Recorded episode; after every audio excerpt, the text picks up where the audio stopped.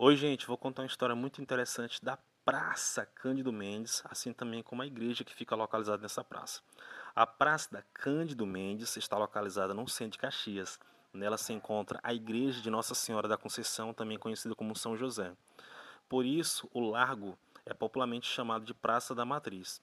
Uma réplica do Cristo Redentor foi instalada na praça, em frente à igreja, em comemoração ao primeiro Congresso Eucarístico Sacerdotal que aconteceu em 1937, a cargo do artista caxiense Raimundo Nonato Teixeira dos Santos, conhecido como Mundico Santos.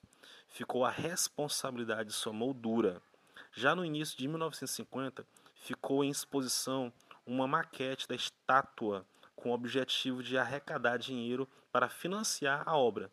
Foram realizados bingos, doações particulares e ajuda do governo para sua construção. A estátua mede 3 metros sobre um pedestal de 9,8 metros de altura.